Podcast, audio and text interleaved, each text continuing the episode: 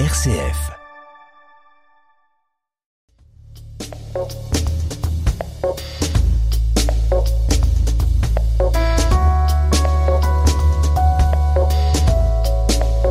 Décryptage, Natacha Coq. Bonjour à tous et bienvenue dans Décryptage, l'émission dans laquelle on se penche sur deux questions qui marquent l'actualité de la semaine. Aujourd'hui, on a le plaisir d'être accompagné par deux journalistes. Christian Laporte, bonjour. Bonjour. Vous êtes vous journaliste pour la Libre Belgique et nous avons aussi le plaisir d'être accompagné par un journaliste de Catobel, Manu Van Lier, bonjour. Bonjour Natacha, bonjour Christian, bonjour à toutes et tous. Bonjour Manu. On va commencer par parler de la place euh, et l'importance qu'occupe encore la monarchie en Belgique. On fera ensuite euh, également un petit tour dans euh, d'autres pays, je pense par, par exemple à l'Angleterre, vous en doutez. Et ensuite, on va se poser la question de l'avenir des paroisses pour 2023, l'année à venir donc, surtout au niveau du budget avec la crise énergétique qu'on connaît pour le moment et dont tout le monde parle. Quelles vont être les conséquences pour la célébration des messes et pour les paroissiens Ça, on en parle dans la seconde partie de l'émission. En troisième partie, qu'est-ce qu'on a? Eh bien, on a vos zooms.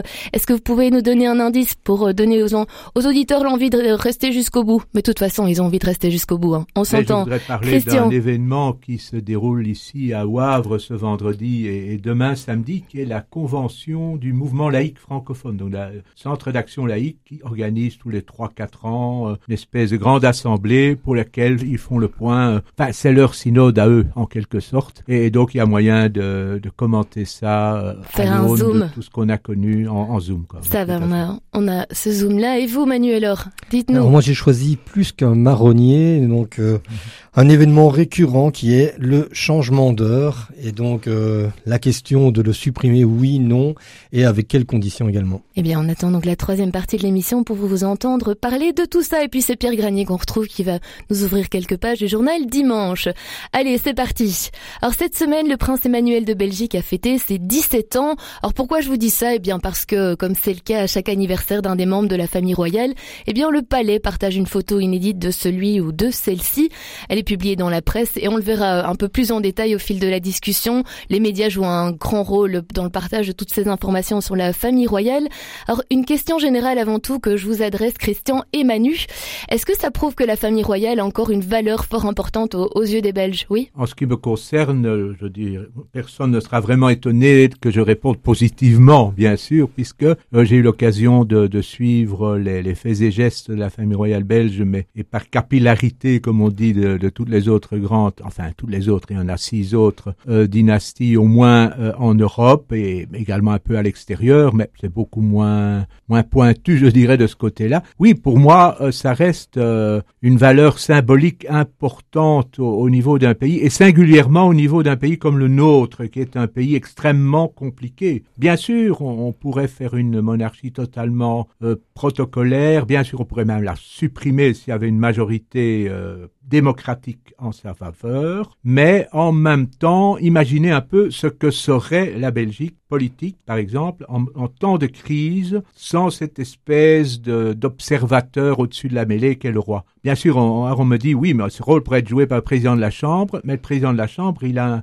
une carte de parti de toute façon. Et donc tout cela serait d'une manière ou d'une autre quand même très bousculé. Et enfin, donc je l'ai dit, pour la Belgique, pays tellement attachant mais communautairement tellement complexe aussi, je crois que la, la famille royale doit continuer à jouer, jouer ce rôle et évidemment à le faire vraiment dans les, les règles constitutionnelle et dans les règles de l'art, si je puis ajouter, c'est-à-dire en s'adaptant, bien entendu, à toutes les réalités de ce pays. Je pense qu'on en parlera un peu plus tard à propos de l'évolution historique et linguistique de la famille royale. Vous pensez bien. Et vous, Manu, alors la famille royale a encore euh, un rôle bien important en Belgique? Oui, un rôle important. Moi, je reste attaché euh, à cette image euh, de la famille royale. J'ai pas suivi aussi de manière aussi assidue que Christian a pu le faire. donc toute l'histoire de la, de la famille royale, son actualité. malgré tout, je remarque que il y a dans la société du pour et du contre par rapport à cette famille royale. Elle divise aujourd'hui autant qu'elle unit. Elle divise sur des questions principalement on va dire, euh, euh, de représentativité. Euh, certains n'arrivent pas à se représenter dans, la famille royale et se demandent finalement quel est son rôle aujourd'hui. il y a aussi la question des, des coûts via les dotations. On sait que c'est un budget annuel d'à peu près 40 millions d'euros.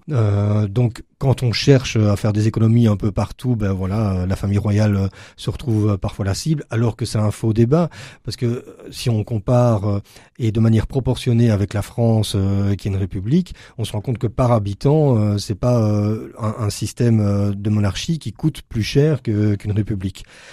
Au-delà de ça, moi je vois vraiment l'utilité de, de la famille royale dans un, rayonnement de la Belgique, donc à l'intérieur de la Belgique, mais au-delà des frontières euh, également. Euh, je pense qu'aujourd'hui, voilà, ce, rôle d'ambassadeur euh, du pays reste utile et influent. Et la présence de la famille royale lors d'événements heureux ou moins heureux, je pense par exemple lors des inondations de, de, juillet 2021, on voit vraiment que ça a du sens pour la population et que c'est un, une source de réconfort aussi. Et donc, ne fût-ce que de ce point de vue-là, je trouve que c'est important que la famille royale reste présente. Et dernier point pour lequel vraiment je, trouve important aussi de pouvoir compter sur cette famille royale, c'est aussi euh, l'influence euh, par rapport à, une réflexion dans, la société. Quand on voit un, discours euh, du roi Philippe, notamment celui de, juillet, où il met en avant les difficultés qui ont été les nôtres pendant les dernières années, mais aussi les défis qui, que représente la, la, lutte par rapport à, à, à l'obtention de, de, certains crédits pour des familles, par rapport à l'Ukraine euh, et la position que peut avoir la Belgique. Et donc, c'est une parole qui est engagée, qui nous dit vers quoi on doit aller. Le message, c'était euh, plus de solidarité, c'est entendre les différentes couches de la population et, euh, et prendre les mesures nécessaires pour garder cette solidarité. Donc voilà, pour moi, c'est un message important. Et en tant que chrétien, on doit, on doit l'entendre aussi de cette manière-là. Il y a un rôle fédérateur avec, avec la société. Il y a un mot que vous avez utilisé sur lequel j'ai envie de rebondir, c'est le mot réconfort parce que ça explique quelque part un côté familial de la famille royale pour les Belges.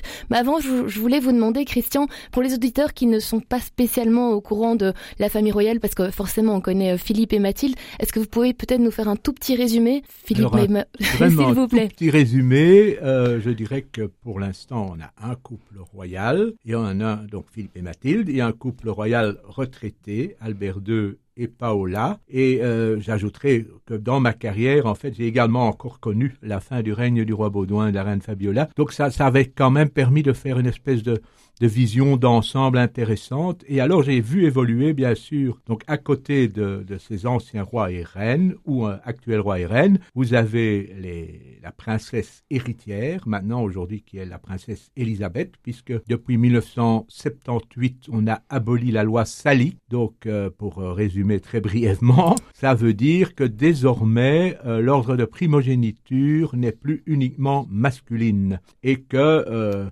dans un grand pays comme la Grande-Bretagne, mais oui, il peut y avoir parfois plusieurs reines qui se succèdent avant de, de, retrouver un roi. Et donc il y a ça, et puis il y a les enfants royaux, donc les, ici d'abord les, les, frères et les sœurs du roi Philippe, qui tous les deux, la princesse Astrid et le prince Laurent, bénéficient toujours d'une dotation parce que ça avait été négocié à la fin des années 90, des années 2000, et qu'on n'a pas voulu abolir directement cet avantage. Mais cela dit, depuis lors, depuis 2013, enfin depuis 2011, 12-13, lorsqu'il y a eu une réforme des, des dotations sous le gouvernement des Roupeaux, on en est arrivé à ce qu'il n'y ait plus de dotation que pour euh, les souverains qui seraient anciens régnants, qui seraient toujours en vie, également pour le prince ou la princesse héritière, et, puis on, arrête. Mais ici, il y a toujours l'exception euh, Astrid et Laurent, mais qui va tomber à, la prochaine génération. Et donc,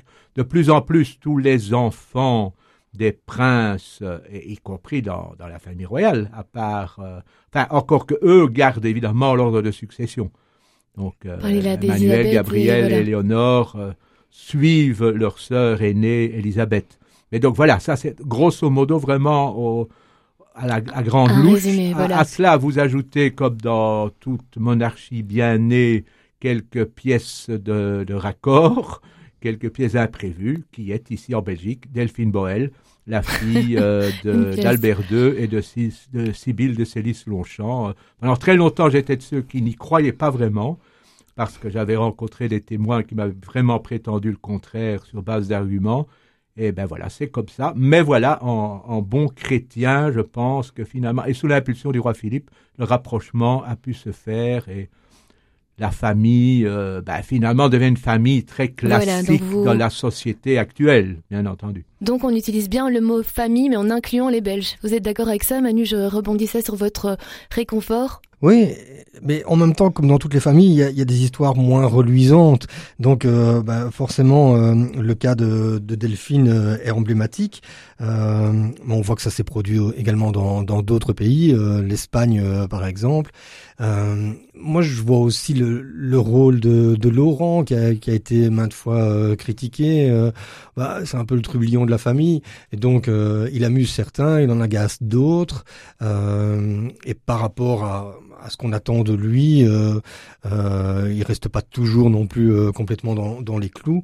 Maintenant, voilà, c'est ça, c'est ça une famille, c'est ça euh, être vivant. Et je pense que on doit pas être, on doit pas avoir un regard protocolaire. Je sais pas si ça se dit, mais mais il faut accepter aussi, voilà, que ces personnes aient leurs défauts et leur personnalité, et que voilà, les qualités du pays se représentent aussi à, travers ces personnalités-là. Oui, ben j'ajouterais pour Laurent, puisqu'on est à, on enregistre à Wavre, que j'ai eu euh, il y a quelques années une conversation très intéressante lors d'un tédéum auquel était venu assister avec la princesse Claire, euh, ici il y a 3-4 ans, et, donc où là on, s'est un peu expliqué, parce que vous le savez peut-être, il y a eu des moments beaucoup plus tendus entre nous qui ont gagné les colonnes de la presse, qui s'est régalé évidemment du fait que le prince Laurent attaquait certains journalistes. Eh ben on s'est expliqué euh, de manière très sereine. Et je dirais que le, problème du prince Laurent a toujours été qu'il était un peu la quatrième roue de la charrette euh, du char royal, si j'ose ainsi m'exprimer, et que, bon, ben, à moins d'un cataclysme, d'une situation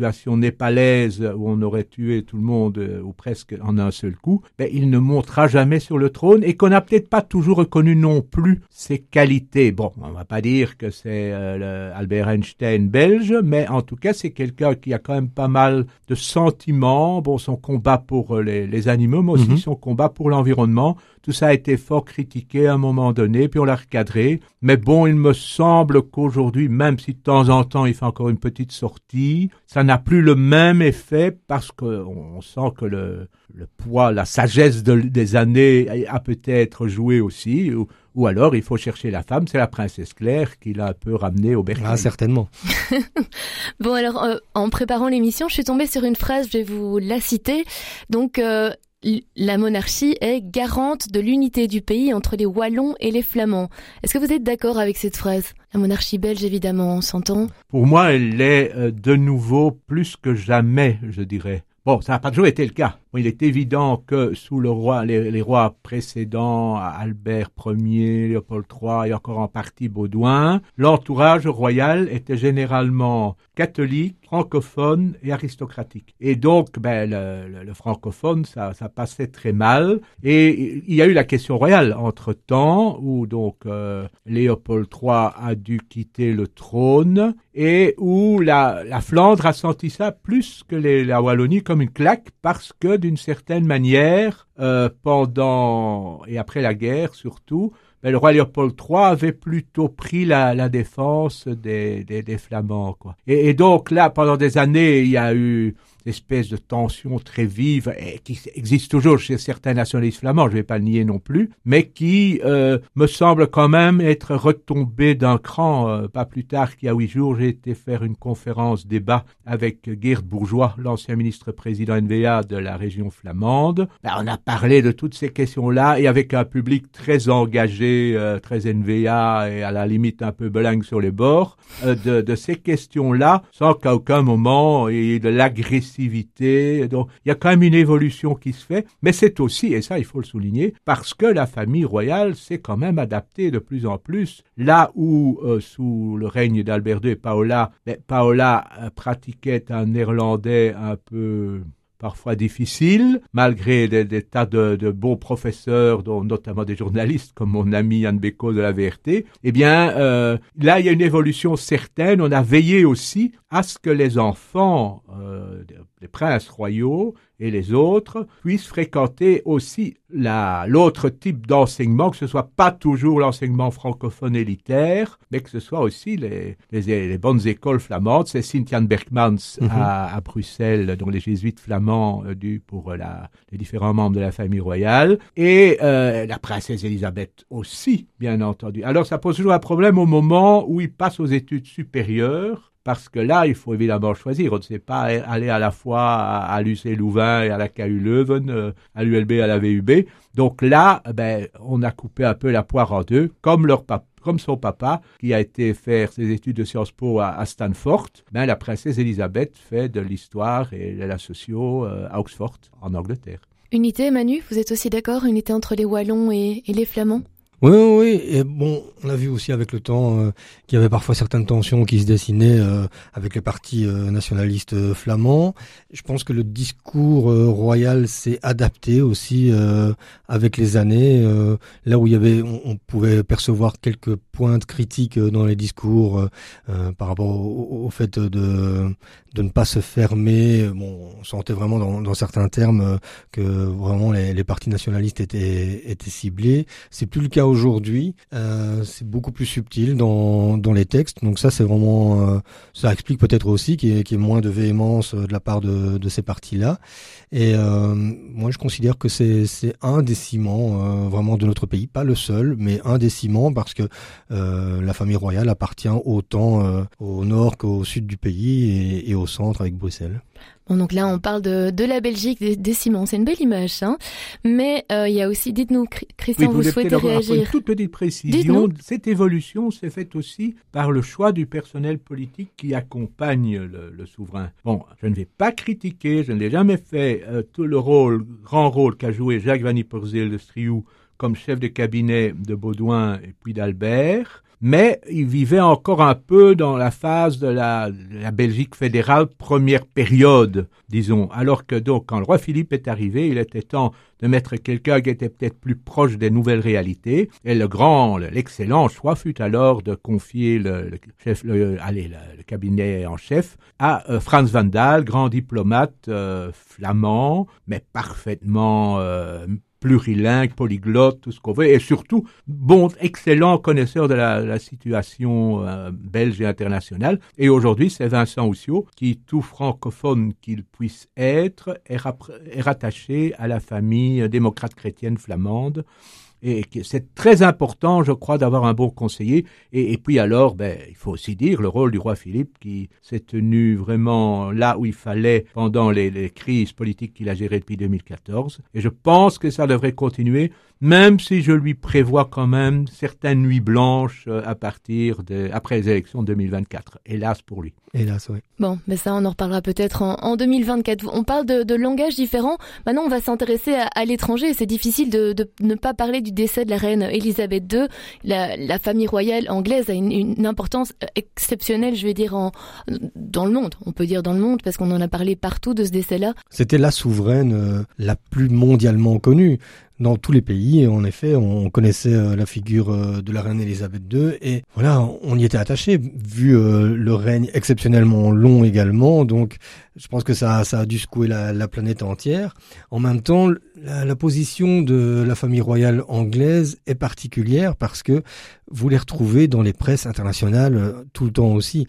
On, suit finalement l'actualité de la famille royale anglaise, comme on suivrait euh, l'actualité de, de stars euh, de la musique ou du cinéma. Donc ça, c'est assez particulier. C'est quelque chose qu'on a beaucoup moins en Belgique, où c'est réservé à une certaine presse, à, à, des magazines qui sont orientés famille royale. À, à l'étranger, on voit que n'importe quel petit mouvement d'humeur, on va dire, de, de Harry, de William ou de la reine était largement commenté et faisait la une de, tous les journaux. Donc on a été habitué à ça un peu partout dans le monde. Oui, ben, de toute façon, c'était un règne qui a été absolument exceptionnel, évidemment. Hein. Euh, devenir reine euh, dans la vingtaine et garder la couronne pendant 70 ans, c'est quand même pas rien. Et, donc, euh, elle a pris le relais dans des conditions difficiles. On était dans la seconde après-guerre, donc où rien n'était vraiment simple. Son bonheur, enfin, en tant qu'interprète politique, je dirais, a été que son premier premier ministre était Winston Churchill et que ça a permis de jouer quand même pas mal dans, sa formation aussi. Mais par la suite, ben, elle a eu 14 ou 15 premiers ministres. Bon, la dernière, symboliquement, c'était important que sa toute dernière rencontre en public avant son départ euh, pour l'éternité se soit produit avec la nouvelle première ministre britannique, Liz Truss, euh, parce que ça, ça montre aussi toute une évolution ben, dans les temps parfois un peu compliqués que nous vivons aujourd'hui. Et en tout cas, elle a joué un rôle fondamental, que ce soit dans l'histoire du Royaume-Uni. Elle a quand même tenu le, le Royaume-Uni uni autant que possible, même si elle s'est adaptée au Brexit, même si elle s'est adaptée aux velléités séparatistes écossaises, et, même si aussi, par ailleurs, ben, le Commonwealth euh, et l'Empire britannique encore plus que lui n'est plus ce qu'il a été auparavant, mais en même temps, elle restait très attachée à tout ça, et alors quelque chose qui a quand même été pas mal souligné par les chroniqueurs religieux, et finalement, on n'a peut-être peut pas insisté assez là-dessus, c'est que c'était une femme de conviction religieuse profonde aussi, et que c'est peut-être ça aussi que euh, ben, elle s'est caractérisée longtemps par un grand mutisme dans des, des tas de circonstances, euh, qu'elle a probablement souffert de certains problèmes de, de l'Église d'Angleterre, etc. C'est l'anglicanisme, c'est ça? De l'anglicanisme, oui, c'est ça. Et donc là, euh, mais en tout cas, c'était quand même une femme en même temps très ouverte au, dialogue euh, écuménique avec la société en général, euh, à preuve qu'elle qu venait, elle est quand même venue un certain nombre de fois en Belgique aussi pour euh, toutes sortes d'activités, et, aussi que sur le plan interne, je pense qu'elle a quand même contribué aussi en Grande-Bretagne à l'intégration d'une bonne partie d'anciennes populations du, du, Commonwealth qui sont venues s'installer là-bas parce que, bon, dans le Commonwealth, euh, tout n'était pas toujours rose. On la compare à une maman, vous êtes d'accord avec cette image? Maman d'Angleterre? Moi j'ai plus l'image d'une grand-mère, euh, une, une grand-mère un peu du monde, et oui, c'est lié à ses 70 ans de, de règne, forcément.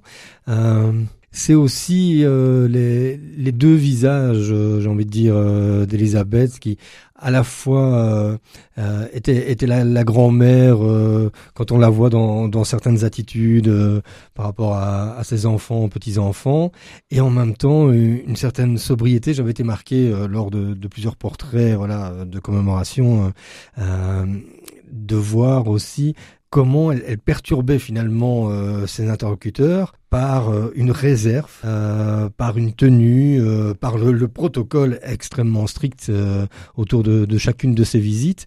Et donc, je me dis, ça devait être un, un énorme honneur de, de, pouvoir la rencontrer, mais en même temps une source de, de stress. on n'a pas envie de, voilà, de faire un impair, et, et, on sait, on sait jamais réellement ce que la reine a en tête quand elle vous rencontre. Mmh. Ça restait assez formel ou formaliste. Une maman, Christian? Une maman, mais une maman qui n'a pas eu la, la, vie facile. Hein, quand vous voyez comment ces, ces grands garçons et sa grande fille euh, ont parfois euh, vécu euh, une, une, vie qui n'était pas tout à fait prince au royal, si j'ose ainsi m'exprimer. Donc, euh, il a, il, a, fallu quand même à certains moments resserrer un peu les boulons et ici jusqu'au bout, euh, ben aussi avec le père le, de son fils, son deuxième fils. Andrew ou c'est Edward maintenant Edward ou Andrew, je ne sais jamais dans quel ordre. On commence à, à tout mélanger. Mais en tout cas, non, ce qui est certain, c'est que euh, la, l'image de la grand-mère, c'est quelque chose qui restera jamais. Quand sur le balcon de Buckingham Palace, le 2 juin dernier, pour ses, la célébration de, de son jubilé, euh, on, on, voit le petit George qui la regarde très affectueusement et, et qu'elle lui lance aussi un regard non pas méchant pour dire c'est pas le moment de rire maintenant, mais vas-y mon vieux, lâche-toi. Euh, c'est une espèce d'expression de bonheur, tout comme euh, son attachement à son époux, euh, le prince Philippe d'Édimbourg. Vraiment pour elle, quand, quand Philippe est, décédé, ça, ça, a vraiment été une immense perte. Et je dirais que ça a peut-être un peu accéléré dans, dans son fonctionnement corporel la suite des, des événements. Mais en tout cas, ce qui est extraordinaire, c'est qu'elle a voulu vraiment tenir le gouvernail euh, au bout, puisqu'elle a tenu absolument à manifester, même si elle n'était pas là tout le temps, toutes les, les cérémonies de, de, son anniversaire, de ses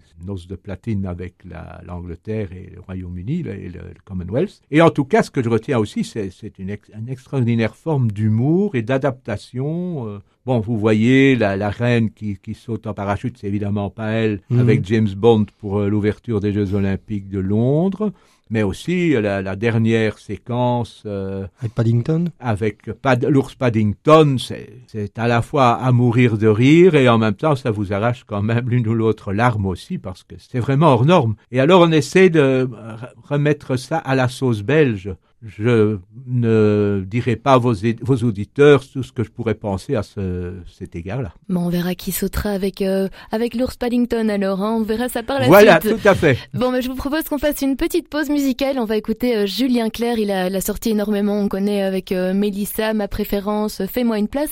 Et eh bien maintenant, c'est Ce n'est rien qu'on va écouter et on se retrouve juste après.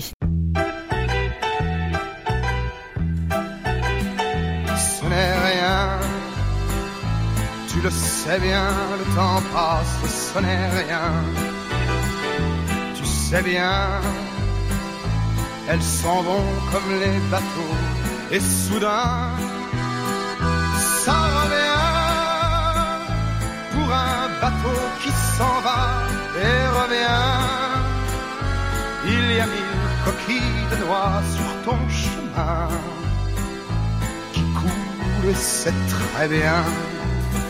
Et c'est comme une tourterelle qui s'éloigne à tire en emportant le duvet qui était ton lit un beau matin. Et ce n'est qu'une fleur nouvelle et qui s'en va vers la grêle comme un petit radeau frêle. Deuxième partie de décryptage, bienvenue, l'émission que vous connaissez, hein, dans laquelle nos deux invités du jour partagent leurs réflexions sur les sujets d'actualité.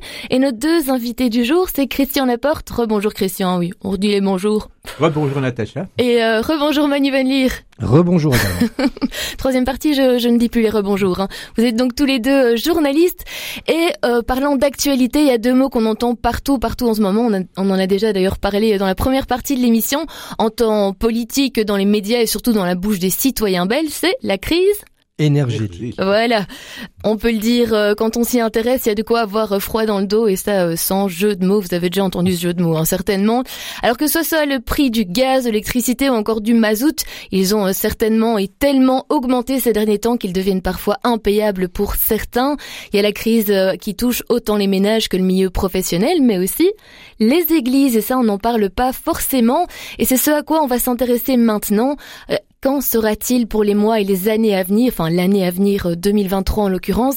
Il y a une augmentation qui a une forte influence sur les édifices religieux et donc aussi sur les pratiquants. Alors Manu, je m'adresse à vous parce que vous avez consacré euh, un article et surtout l'une de vos émissions, il était une fois, celle qui est diffusée euh, sur la première et c'était sur ce sujet-là. C'était le 2 octobre, hein, c'est bien ça? Oui, c'est bien ça. Donc le point de départ, c'est que je voyais en effet tous les jours dans la presse euh, de multiples informations informations liées à cette crise énergétique euh, et qui est une source d'inquiétude en effet pour tout le monde, que ce soit les ménages, les professionnels. Et je voyais finalement très peu d'informations euh, concernant euh, l'Église, qui pourtant se retrouve confrontée aux, mêmes questions. L'électricité, le chauffage, on sait que les coûts sont importants. J'avais aussi en tête un budget qu'on m'avait donné par rapport à la basilique de Kuckelberg, où je me souviens qu'à l'époque, je m'étais dit, ben, c'est quand même un, un fameux budget pour l'année. Et donc, voilà, j'avais envie d'obtenir des chiffres, euh, donc j'ai contacté euh, euh, deux responsables du temporel pour Bruxelles et pour le, Brabant wallon, et donc c'est avec eux qu'on a fait une émission, et j'ai en effet obtenu quelques chiffres. Alors bon, il faut savoir que c'est plus des, des, tendances à l'heure actuelle parce que on est encore dans la phase ce qu'on appelle la régularisation. Donc, on reçoit des factures de régularisation, il faut payer, mais ça représente pas encore vraiment une année complète vraiment en lien avec les, les hausses de prix qu'on a connues. Euh, on voit que la tendance est quand même euh, deux, trois fois, euh, voire plus le prix d'une facture. Donc voilà, sur les budgets des, fabriques d'églises, ça pèse très très lourd. pour vous donner un petit exemple, hein, une, une, une église de petite taille, c'était 3 à 4 000 euros par an pour le chauffage. Euh, une église de moyenne taille, on était plus ou moins entre 4000 et 8000. Euh, une église de, de, taille plus importante, la collégiale de Nivelles par exemple, ils avaient un budget annuel de 16 000 euros et avec cela, ils pouvaient maintenir une température de 15-16 degrés 7 jours sur 7 voilà, ça donne bien un peu euh, l'idée de, ce qu'on pouvait obtenir et avec quelle somme. Et euh, pour la, la, hum, cathédrale de, Bruxelles, la cathédrale des Saint-Michel et Gudule, là, le budget annuel variait entre 40 et 60 000 euros.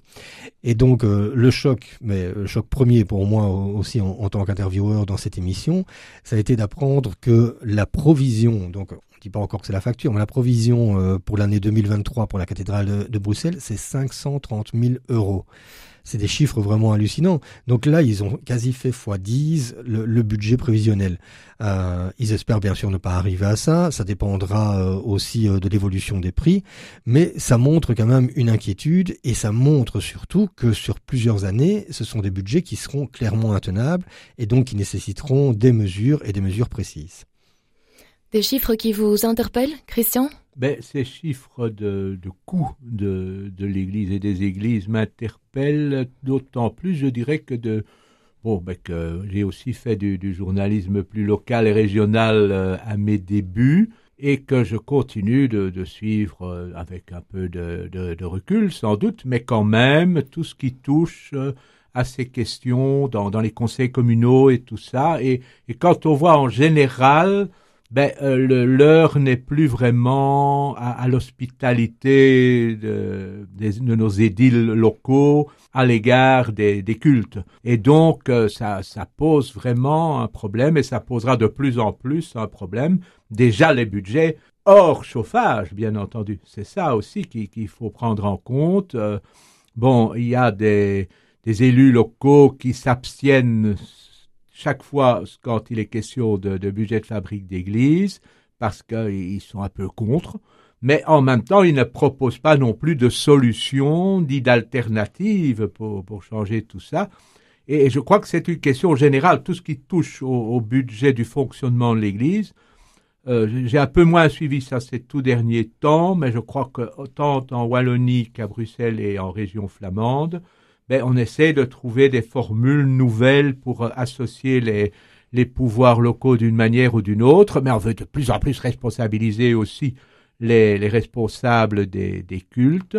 Et, et c'est vrai qu'à terme, ça, ça risque de, de, poser un problème et qu'il faudra peut-être trouver aussi des, des plans B, mais ça, je suppose qu'on en parlera dans un instant. Ben justement, maintenant, on parle de rassembler les paroisses et faire euh, ben, la messe, euh, par exemple, du dimanche dans une paroisse, la semaine d'après dans une autre paroisse. Et ça, quelque part, les, les, pratiquants peuvent être dérangés par ce nouveau système. Alors, il faut, faut, être clair, hein, c'est pas un, un, système qui est déjà instauré, c'est des pistes de réflexion. Donc, pour l'instant, on en est à euh, toutes les mesures peuvent être bonnes, à appliquer différemment euh, sur le plan local, parce que la réalité d'une paroisse n'est pas forcément euh, celle de l'autre. Donc, parmi les pistes qui sont envisagées, clairement, ben oui, c'est dire euh, euh voir quelle église, par exemple, est moins énergivore. Et donc, à partir du moment où on a ciblé une église pour lesquelles euh, on arrivera à tenir des, des coûts de chauffage raisonnables, pourquoi ne pas rassembler plusieurs célébrations euh, dans cette église? On peut imaginer une messe à 9h, 10h et 11h, et en effet demander aux paroissiens de, de se rendre un peu plus près qu'à 500 mètres de chez eux pour aller à, leur petite église locale, mais non, se rassembler euh, dans, dans, une église qui, elle, sera chauffée pour l'avant-midi. Euh, au-delà de ça, il y a la réflexion aussi par rapport à, d'autres célébrations. On pense au mariage, on pense euh, aux funérailles. Euh, Thierry Classens, donc responsable du temporel pour Bruxelles, nous disait il y a un crématorium à Bruxelles, il y a un crématorium dans le Brabant wallon. Pourquoi ne pas essayer de, de concentrer les célébrations à proximité de, de, ces crématoriums Donc, ce sont des pistes qui sont envisagées.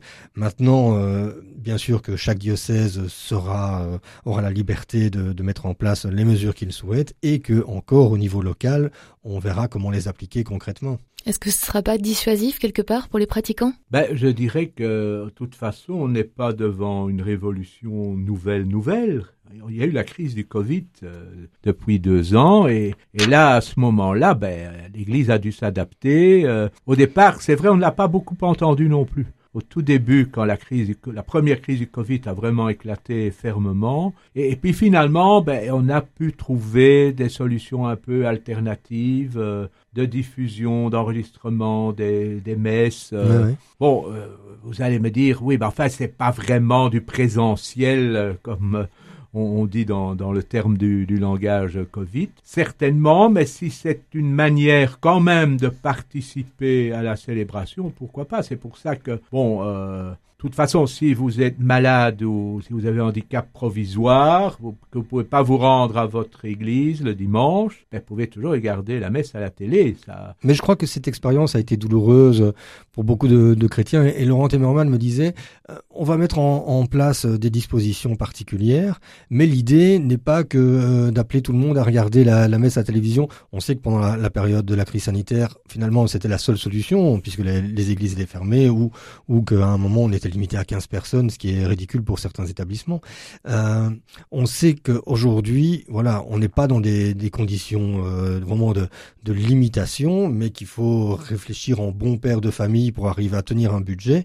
Et donc, Laurent Temmerman disait, il faut trouver un juste équilibre entre la gestion de ce budget et l'accueil en paroisse, qui est quand même quelque chose qui puisse refléter une église vivante et accueillante. Cela dit, je voudrais quand même souligner un certain nombre d'initiatives qui ont eu lieu et évidemment, celle qui, moi, me frappe le plus parce que je connais évidemment le, le célébrant, ce sont les vidéomilies de Philippe Maouet oui, oui. à Saint-Alix et dans l'unité pastorale de Stockel. Bah, je trouve ça, par moment, j'ai trouvé ça vraiment génial parce que, bon, ben, forcément, on ne pouvait pas aller à Saint-Alix ni à l'église de Stockel, ni même à la chapelle de semaine de l'église de Stockel.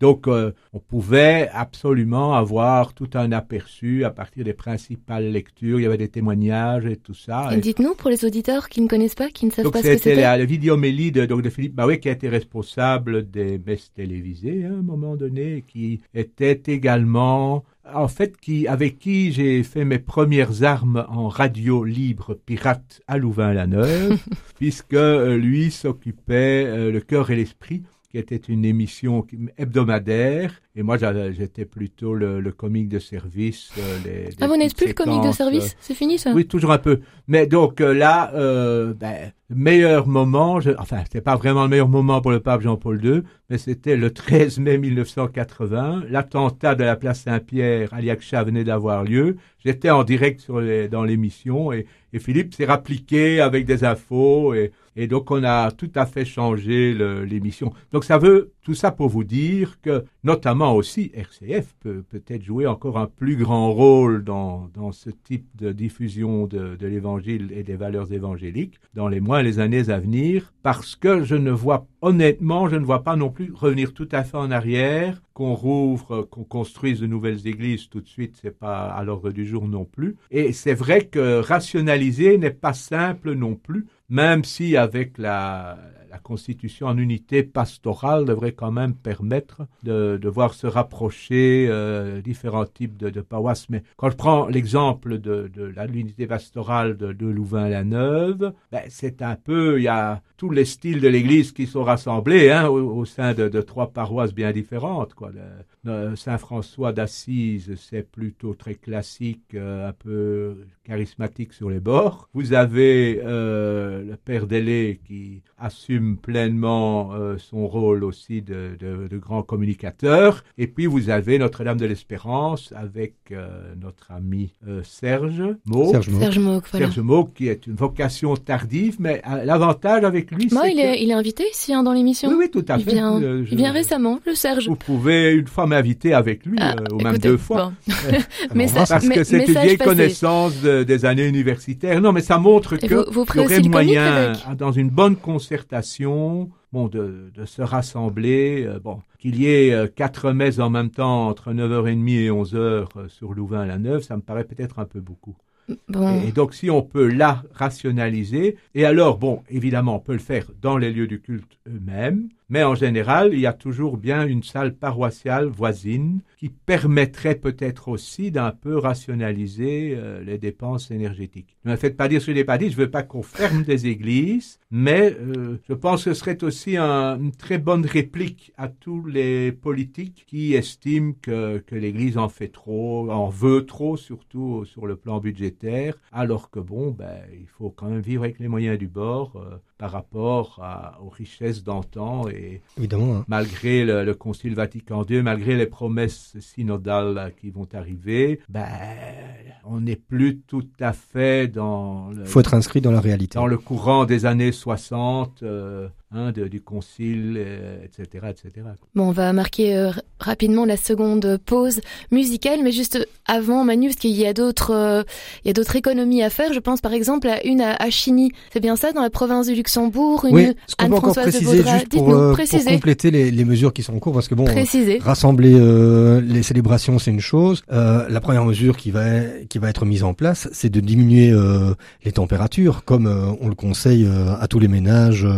Euh, dans le pays, ben voilà, euh, il faudra peut-être mettre euh, un pull ou une veste supplémentaire, ou, une couverture pour aller pour aller à l'église. Mais voilà, ça, ça, ça passera par là aussi. Euh, favoriser les, les chapelles d'hiver, euh, peut-être aménager certaines églises, euh, oui, on se dit qu'on pourra peut-être plus célébrer dans, dans la nef. Donc voilà, il y a vraiment de nombreuses pistes qui sont possibles. Et, et, quand on parle de, de ce dossier, il faut voir aussi plus largement que uniquement les messes, uniquement les églises. On parle de tous les bâtiments donc liés à l'église, et donc il faut penser aux salles paroissiales qui ont un rôle important à jouer. Il faut penser euh, au, couvent, au monastère. Il euh, faut penser au bureau diocésain, au archidiocésain. Donc voilà, ça représente beaucoup de, bâtiments différents qui sont avec des règles différentes aussi. Certaines euh, donc euh, bénéficient de subsides de, la part de, des communes ou de la région.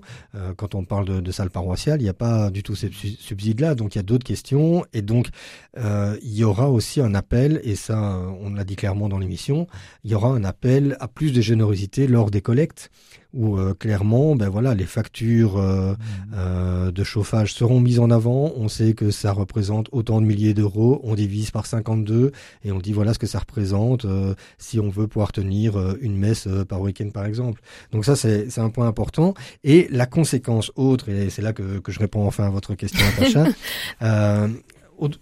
les conséquences sur les budgets, c'est qu'il y aura à la fois des rénovations euh, de, certains bâtiments, même s'ils dépendent de budgets extraordinaires, mais qui seront reportés certainement, euh, ou parfois annulés. On n'en est pas encore là, mais ça, fait partie des, pistes possibles également. Et la conséquence sur les emplois, eh bien, on peut prendre l'exemple euh, justement de, de Chigny, donc la commune dans le diocèse de Namur, Luxembourg, elle veut imposer une restriction à 19 messes chantées par an au lieu de 52 pour réduire les frais liés à l'organiste. Donc on voit que euh, il y a des, conséquences euh, sur certains emplois de l'Église. Euh, on peut penser aux organistes, mais aussi aux, sacristains, qui se verront avec des heures de, travail réduites et donc avec des conséquences directes sur eux, leur rémunération dans les, les, prochains mois ou prochaines années. Donc faut rester attentif à ça.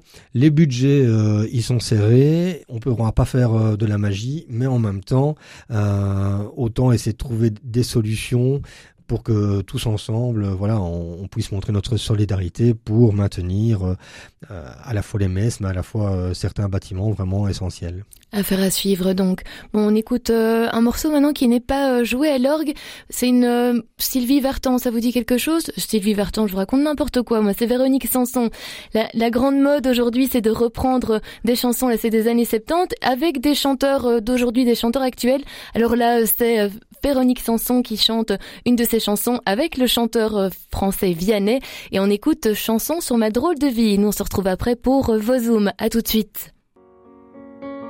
Tu m'as dit que j'étais faite pour une drôle de vie. J'ai des idées dans la tête et je fais ce que j'ai envie. Je t'emmène faire le tour de ma drôle de vie.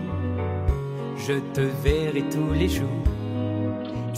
Pose des questions, qu'est-ce que tu diras et si je te réponds, Qu'est-ce que tu diras si on parle d'amour, Qu'est-ce que tu diras Si je sais que tu m'aimes la vie, que tu aimes au fond de moi, me donne tous ces emblèmes, me touche quand même du bout de ses doigts.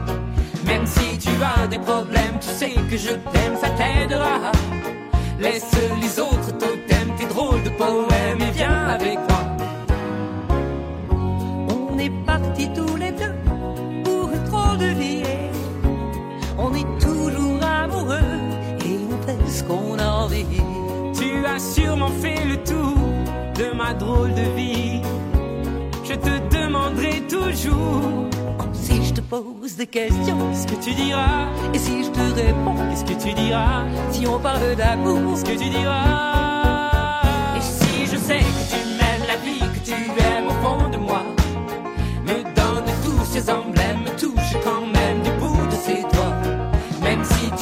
problèmes, tu sais que je t'aime, ça t'aidera. Laisse les autres totems, tes drôles de poèmes et viens avec moi. Troisième partie de décryptage en compagnie de Manu Van Leer et Christian Laporte. C'est la partie des zooms. Alors, quels étaient vos, vos indices, Manu? Je ne mange. Moi, c'était le changement d'heure. Voilà, c'est ça. On, on commence par le cha- changement d'heure? Commençons par Allez. le changement d'heure, ça nous concerne tous. Dites-nous, Manu. Alors on a encore quelques semaines puisque c'est prévu pour euh, la fin du mois, mais cette question est récurrente. Euh, Faut-il encore changer les heures? Est-ce qu'on va enfin se débarrasser de ce changement d'heure euh, été-hiver Et euh, voilà, j'ai été interpellé par un article euh, du VIF, un article de Soria Gali. Donc, faut-il maintenir le changement d'heure? Elle mettait en avant donc les bienfaits de choisir l'heure d'hiver par rapport à l'heure d'été. Euh, moi personnellement, je m'étais pas vraiment posé la question si on avait une qui était euh, nettement meilleure que d'autres, mais les médecins apparemment euh, mettraient en avant le fait que clairement l'heure d'hiver serait à préconiser pour des questions physiologiques. Donc il y a, il y a bien sûr le sommeil qui est qui est perturbé par une heure de lever du, soleil plus tardive ou plus hâtive. Moi, je sais qu'à chaque euh, changement, il me faut quand même quelques jours, quelques quelques semaines pour me remettre euh, dans le rythme. Donc, voilà, on sent cette réalité du du, du bienfait ou au contraire du malfait euh, de physiologique, physiologique, pardon. Mais l'heure d'hiver donc serait quand même plus positive, notamment pour le sommeil, pour la bonne humeur également. Donc il y a plusieurs choses liées à la santé qui tendraient à dire allons plutôt vers l'heure d'hiver. Maintenant, à l'inverse, il y a aussi euh, des arguments pour euh, l'heure d'été. Il y a une étude qui avait été faite sur le nombre d'accidents euh, incluant des, piétons et on voit que une fois le passage à, l'heure d'hiver, il y a vraiment une hausse des accidents qui qui, amènent à des, blessés parmi les, piétons parce que simplement on ne les voit pas pendant les mois d'octobre, novembre. Et forcément, c'est lié à ces heures où vous circulez encore, donc 17-18 heures, alors que le, le soleil euh, euh, a déjà disparu. Et donc, euh, on n'a pas encore pris les habitudes non plus au, mois d'octobre de, s'habiller avec des habits plus réfléchissants, euh, d'être plus visible ou plus attentif. Et donc, de ce point de vue-là, en effet, euh, maintenir euh, l'heure d'été serait peut-être plus positif. On va résumer sur le fait que l'heure d'hiver, voilà, serait euh, le meilleur choix si on doit en effet supprimer ces changements d'heure. Mais là-dessus, on attend depuis des années que la Commission européenne prenne une décision commune parce que je rappelle que finalement euh, ce changement d'heure il n'est pas si si ancien. La Belgique l'a adopté en 1977 dans les années 80 le changement d'heure s'est généralisé généralisé dans toute l'Union européenne et c'est seulement en 2002 que sa date a été harmonisée pour tous les États membres. Donc on voit que finalement, voilà, ça, ça fait que 20, euh, 20 ans qu'on est euh, vraiment euh, tous sur la même longueur d'onde par rapport à ça, et que ça fait déjà 5 ans euh, qu'on nous promet une suppression du, du changement d'heure qui finalement n'arrive- n'intervient pas. Donc, moi, j'espère qu'elle interviendra parce que ça faciliterait clairement les choses. Et en effet, s'il faut faire un choix, ce sera plutôt l'heure d'hiver. L'heure d'hiver. Et vous, Christian, dites-nous. Bon, moi je serais plutôt heure d'été, euh, maintien de l'heure d'été, parce que euh, d'abord on, est éveillé plus tôt, le, jour se lève plus tôt, et ça permet parfois de, se mettre derrière son clavier à des heures très matutinales. Mais et en même temps, bon, le soir aussi, ça, vous pouvez rester dehors dans votre jardin un peu plus longtemps. Mais bon, c'est vrai que depuis que je, fais ce métier, ben forcément, le, le changement d'heure euh, est même arrivé pratiquement en même temps que j'ai mes débuts en journalisme. Donc, finalement, j'ai connu tous les arguments pour et contre mais je crois que ça, ça peut amener des tensions aussi vives que celles que l'on connaît sur euh, le Covid, enfin les, la vaccination et tout ça. Euh, hein, et, et l'heure pour aller à, à Wavre ici, vous parliez d'un spectacle à Wavre ou qu'est-ce qui dans votre Zoom?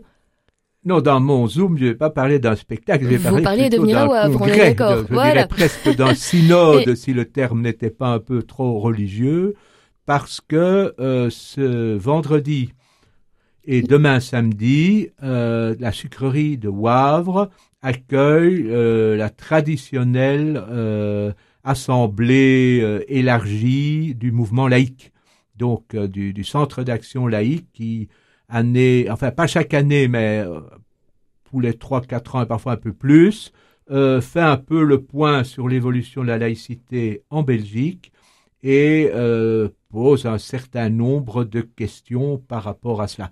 Alors bon, euh, lorsque j'étais euh, engagé à plein temps, j'étais chargé non seulement des religions, mais aussi de la laïcité euh, chez nous et en général. Et, c'était évidemment un, sujet très passionnant à traiter aussi, parce que ça vous ouvrait un peu à un monde dont on était moins familier. Bon, même si j'ai travaillé au soir, qui était plutôt un journal laïque, euh, j'ai quand même fait euh, pas mal, euh, la plupart de mes études dans, dans le monde catholique, mais ça m'a permis de m'ouvrir l'esprit aussi.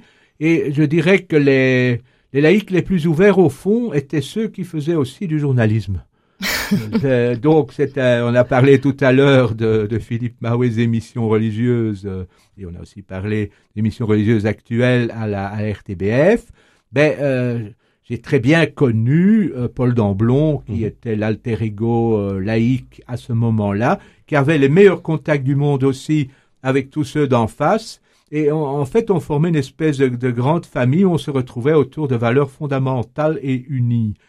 Euh, ce que je regrette un peu, c'est que ça s'est un peu affadi au fil du temps et que là où on a eu des présidents du Centre d'action laïque vraiment très ouverts, on en trouve aujourd'hui qui sont, enfin peut-être pas la dernière, qui est Véronique de Kayser, ancienne parlementaire euh, euh, socialiste, mais qui euh, ne font peut-être plus preuve de cette même ouverture d'esprit et de cette possibilité de, de, mener le dialogue, même si évidemment on se retrouve sur, sur pas mal de points. Euh, il va notamment être question évidemment de ce qui s'est passé en Iran euh, de ce qui a touché la, la jeune femme qui a été tuée parce qu'elle n'avait plus son voile. Euh, mais en même temps, euh, toujours reposer la même traditionnelle question sur euh, la séparation de l'Église et de l'État. Là, il me semble que ça a déjà quand même été fait très largement chez nous. Et pour revenir à notre premier sujet, sur le plan monarchique, par exemple, bon, on maintient le Tédéum du 21 mmh. juillet parce que c'est un Tédéum historique et au-delà de toutes les tendances. Par contre, le, le Tédéum du 15 novembre de la fête du roi est un Tédéum plus privé, plus réservé euh, au monde catholique, mais qui invite qui veut, et qui invite d'ailleurs tout le monde de toutes les autres tendances, et qui en général sont là du moins pour les, autres religions euh, reconnues en Belgique. Donc la laïcité en Belgique joue un rôle certain depuis sa reconnaissance en 1969. Il y a eu une loi qui a institué son financement aussi euh, plus organisé à partir de 1981. Je crois que si un jour on doit revoir les financements de l'Église et de l'État, ben, il faut en revenir à cet esprit-là, l'esprit d'antan. C'était ça le, le sens de mon message. Bien, on a bien entendu. Maintenant, c'est Pierre Granier qu'on va entendre qui va nous parler là du, du journal catholique dimanche.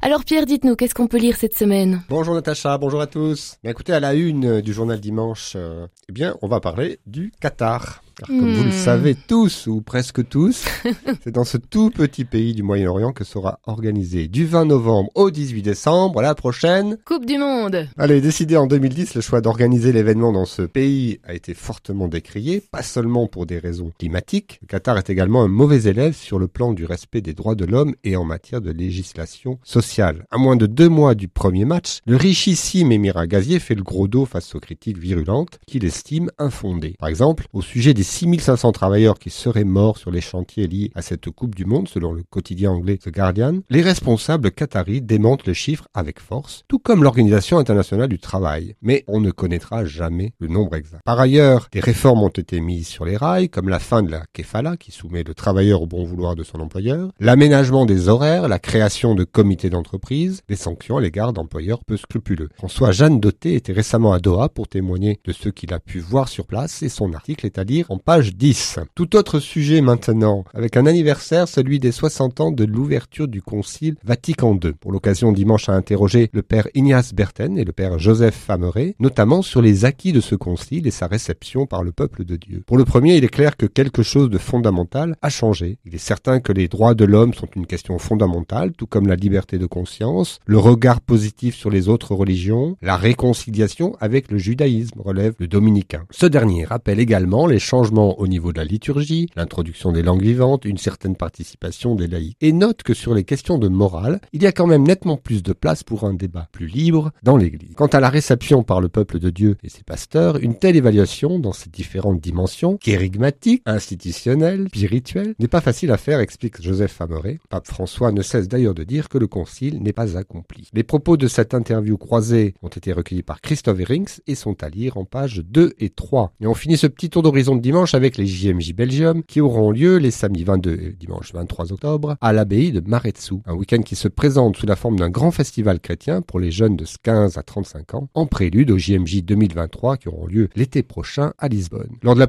lors de la présentation de l'événement à la presse en janvier dernier, les organisateurs de ce JMJ Belgium tablaient sur un demi-millier de participants, mais ce sera plutôt le double, voire même plus encore. Et qui dit festival dit bien entendu concert. De grandes scènes accueilleront une douzaine d'artistes et de groupes chrétiens de tous les styles, avec comme tête d'affiche Oli, Chemin Neuf Workship, Clo and Team, ça vous dit quelque chose? Hmm, pas vraiment, mais il paraît que vous allez chanter après une de leurs chansons. Non, non, non. Et des food trucks se chargeront de la restauration et des rafraîchissements, et plus de 40 ateliers dynamiques s'occuperont de nourrir intellectuellement, spirituellement, physiquement et musicalement les festivaliers. Christian, Clément, pardon, Laloyau nous parle de tout cela en compagnie de Luc Mathus, le coordinateur de ces JMJ Belgium. Son article se trouve en page 9. Voilà pour cette semaine. Et je suppose qu'on peut retrouver tous les éléments sur le site internet. Hein. Aussi. Un tout grand merci d'être venu nous donner envie d'ouvrir ces pages dimanche et à bientôt, à la semaine prochaine. À la semaine prochaine. Merci à vous. Et je veux aussi vous dire à bientôt Manu Van Leer et Christian Laporte. En tout cas, un tout grand merci d'être venus euh, nous donner ben, vos, vos idées, vos réflexions, de venus partager tout ça avec nous. À bientôt. Merci pour votre très bon accueil. Bon, et chers auditeurs, merci aussi d'avoir été euh, à nos côtés.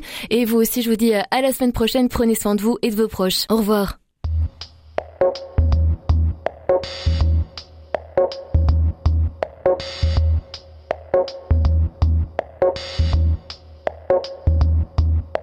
you.